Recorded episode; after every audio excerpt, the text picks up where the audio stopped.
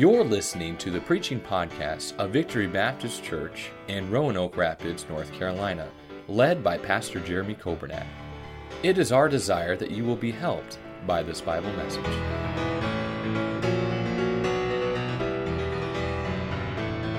Turn your Bibles, if you would, to two places. We're going to get right in uh, tonight for sake of time. We're going to be in Isaiah chapter 6 and also James chapter 3. And so, if you wouldn't mind uh, going first, we'll be in Isaiah 6, uh, and then we'll be in James chapter 3. I feel like I shouldn't be allowed to preach because Wednesday night, when I got up to pray, I lied to all of you. I specifically said, I will not be here Sunday. And then here I am because my flight got canceled. And so I guess that was God's way of reminding me that I'm not in control, right? We can say things, we can boast of things, um, like James says, boast not thyself of tomorrow because you don't know what another day is going to bring. Um, and so, but anyway, I'm here. And so hopefully you can forgive me uh, for lying on Wednesday. And I'm excited for what God has. Uh, we're going to start in Isaiah 6 in a moment, but uh, you don't have to answer this out loud, but think in your minds to a place. Maybe for some of you, it's a, a beautiful home, like a mansion you've been to. Maybe for some of you, it's a big business or you went on vacation and maybe you saw the Grand Canyon, or you saw Niagara Falls, or you saw, uh, for some of you, maybe the Biltmore Estates, or a place that you will never forget because when you saw it, you were taken back. Maybe you took a lot of photos, you couldn't believe how amazing, but even the photos you took couldn't do justice to how amazing that place, how big the place was. Uh, and maybe for some of you, you've been to a sporting event, and the stadium was so big and there were so many people around you.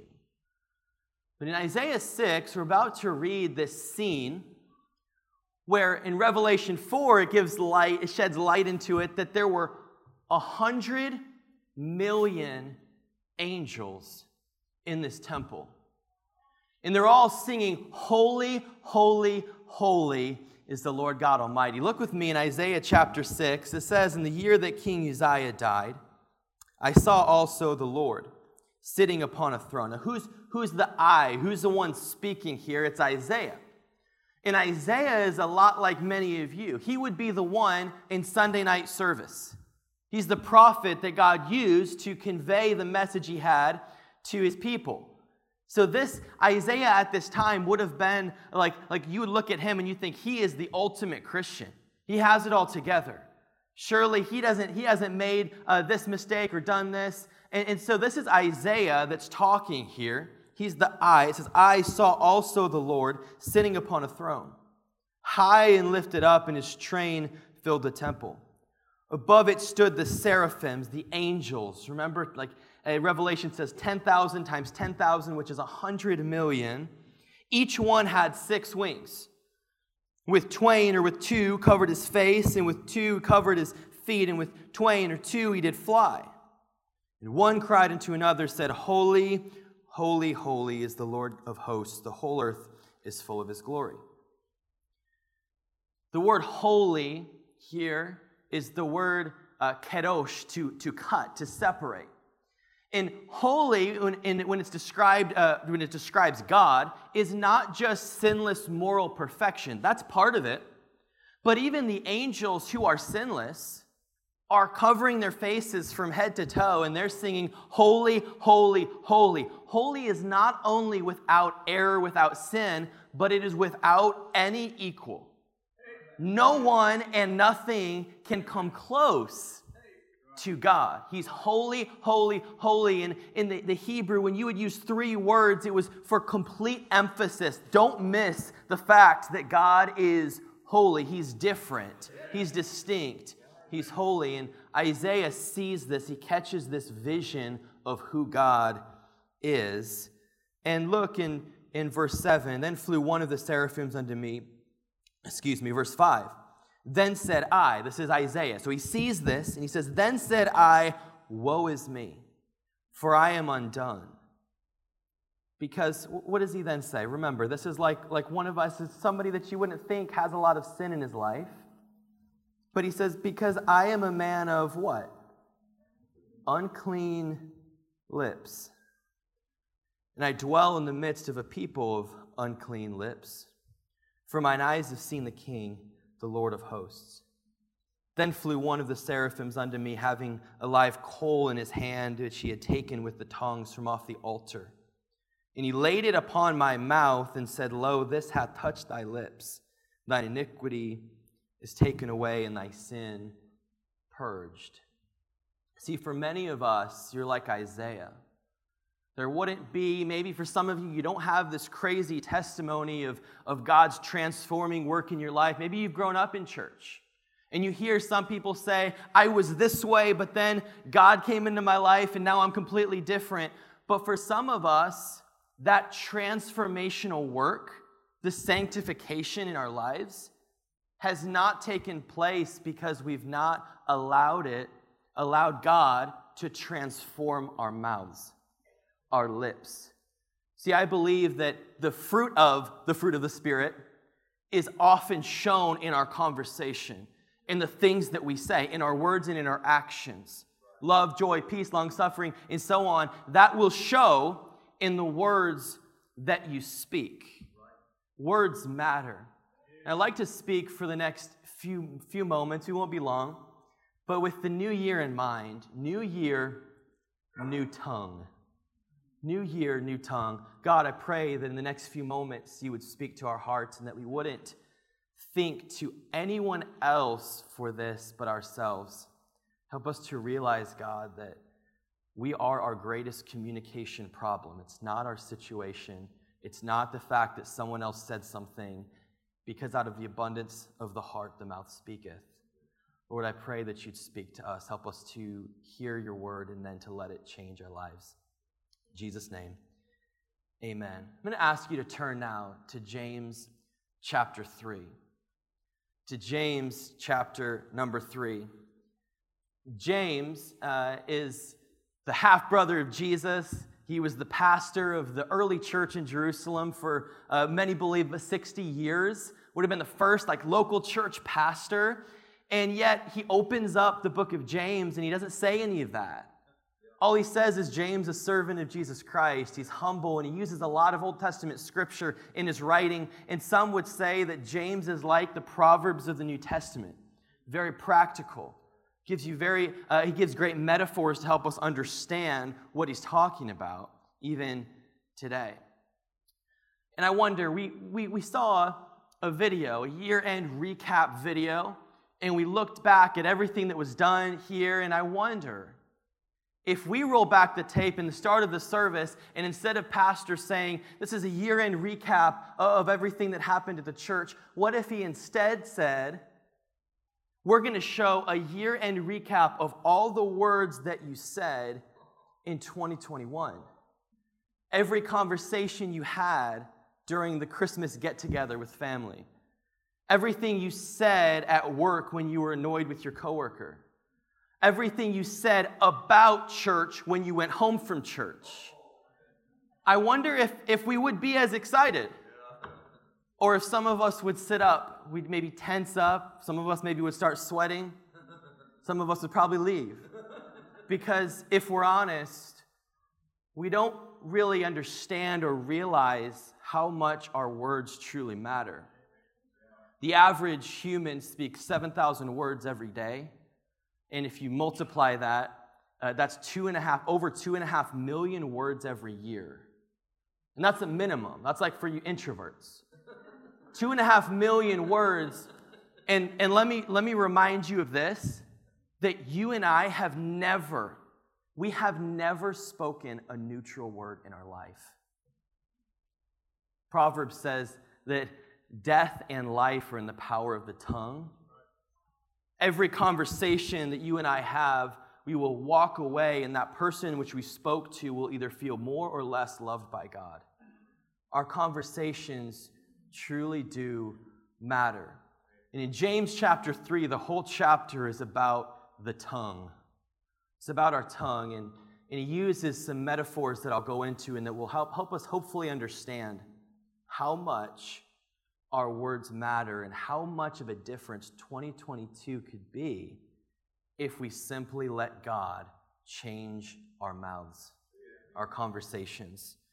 James chapter 3 starts, My brethren, be not many masters or many teachers, knowing that we shall receive the greater condemnation. In other words, don't be quick to be the one who gets to preach or who gets to teach or who gets to use their influence and their words because you will be held responsible for the influence in which you use your words to lead people to do. So don't be quick to, to want that influence because with that influence is going to come responsibility. We're going to stand before God. In verse 2, for in many things we offend all. If any man offend not in word, the same is a perfect man, and able also to bridle the whole body. In other words, if you say you've, you've gone 2021 and you're excited to see the conversations, that means you're a liar. You're a perfect man. There's, there's, no, there's none righteous.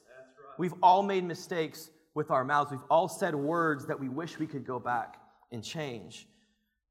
In verse 3, in verse 2, he gives the first, these first metaphors, these first pictures to show us the importance of our tongue. And he says in the next couple of verses that it's like the bridle for a horse and it's like the rudder of a ship. Now, think about this. This is so important. This is so significant because it's so true. Like the rudder of a ship is not the first thing you notice about a ship. And the bridle in the horse's mouth is not the first thing you notice about a horse. It seems insignificant. You won't notice it.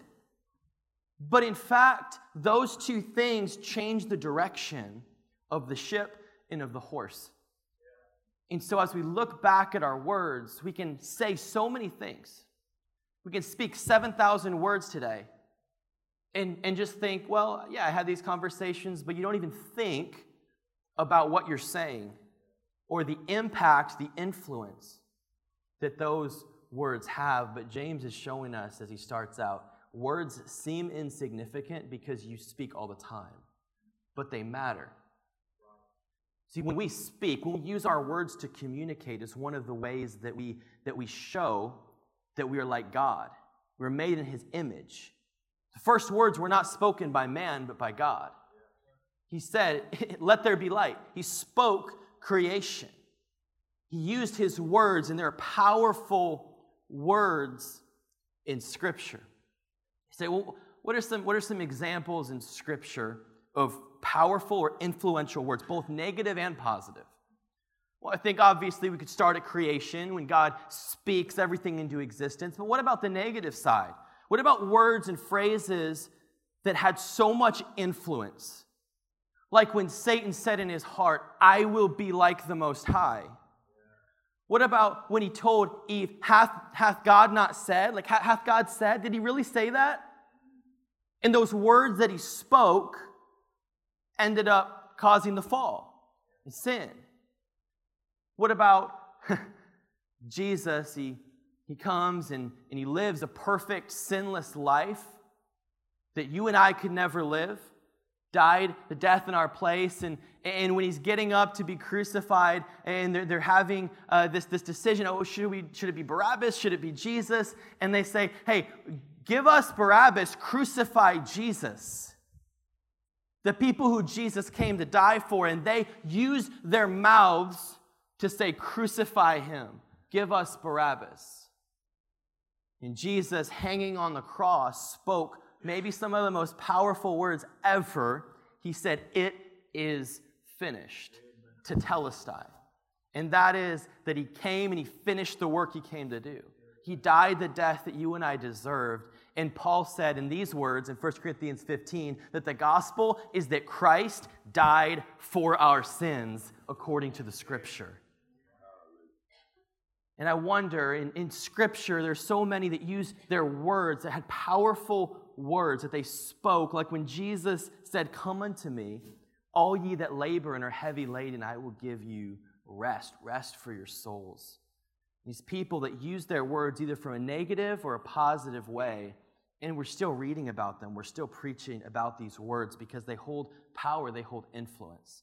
So first James shows us it's like it's like a bridle, it's like a rudder. It seems insignificant. Our words seem like, yeah, it's just another day. I, I speak to people all the time, but they hold significant influence.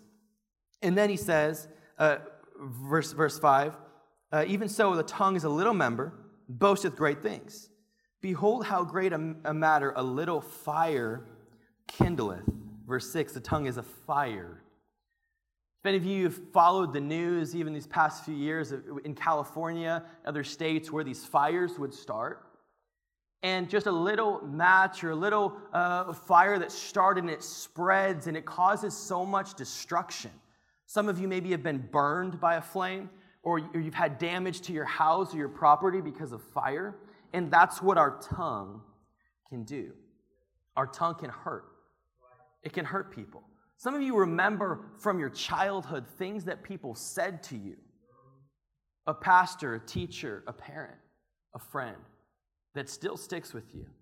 It made an impact, positive or negative. Our words matter. Then he says it's a world of iniquity. We won't get into it, but it's this devastating sin, this premeditated sin, this continual sin. It's like a world of iniquity. That's how much sin that can cause. The tongue is no joke.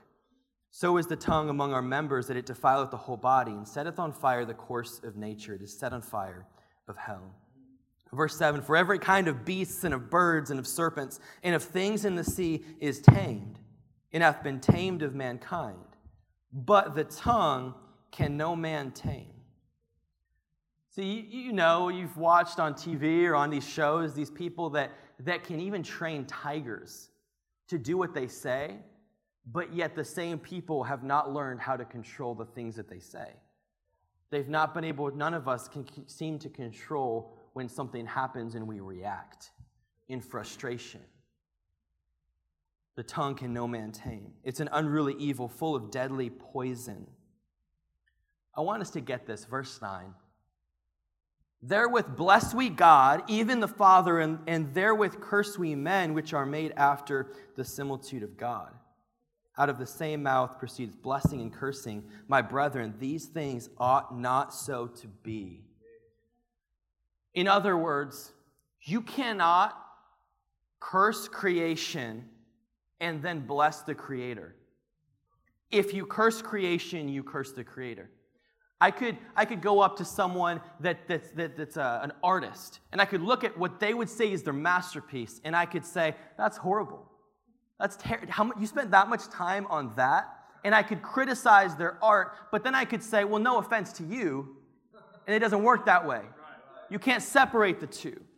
And when we have conversations with people who Jesus died for, created, loves, wants a relationship with that he's not done with, and we use our words to hurt them, to speak death, not life, into them, we, I wonder.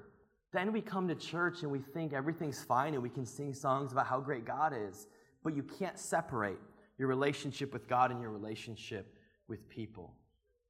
How many of us use our words to complain? To complain, to gossip, to do these things that, that just aren't right. But as Christians, we can do them so often without even thinking about it. Without even thinking about it. I heard this quote and it hit me, it hit me hard because I'm, I tend to be a sarcastic person by nature. And, and it was this quote Sarcasm is not a spiritual gift or a love language. I thought that was so true. And at first I was like, wait a second, that's got to be a typo. There's no way. It's got to be one of those two. No, it's not. Because sometimes we can say things and, and really they're idle words. We just say them, but then after the fact, we realize, I wonder how that person felt when they walked away from that conversation. And our words hold power. We can build people up, we can edify them. We can use our words to share the gospel with people. We use, can use our words to repent to confess, but instead we seem to be just talking about the problems or, or building up these issues and shedding light on those. And then he ends, James ends with, I won't read it, but he ends this, this chapter and he talks about how our words are the fruit. In other words, the result of tonight is not to go and say, I'm going to resolve to, you know, speak better to this person and try not to say that and to say this. No, because words are the fruit problem. So our words are for evaluation, for us to look back at 2021, to look back at today, look back at this week, and say, and look at every conversation that we've had and say, how did I use my words? And if it's not, if there are things that we regret, that we maybe just tend to not think about our words, the answer is not making a lot of little resolutions and trying to do better. But the first step is just to say, God, I'm confessing this. I'm using my words now to say, God, my words, I have not stewarded the influence of my words. And I want to, God, I need your help. Some of us need to say, God, I want you to speak through me in 2022. I wonder this, this is something that, that's convicted me because I speak a lot, is how many times do my words interrupt what God is trying to say? I'm having a conversation with someone and I just am relying on something I know, or I just want to, and they're speaking and I just can't wait till they're done so I can say what I know back to them instead of actually listening to them. And God is trying to use you and steward that conversation to help those people. But instead, we let our words get in the way. And we don't say every day, God, guard and guide my lips, my tongue.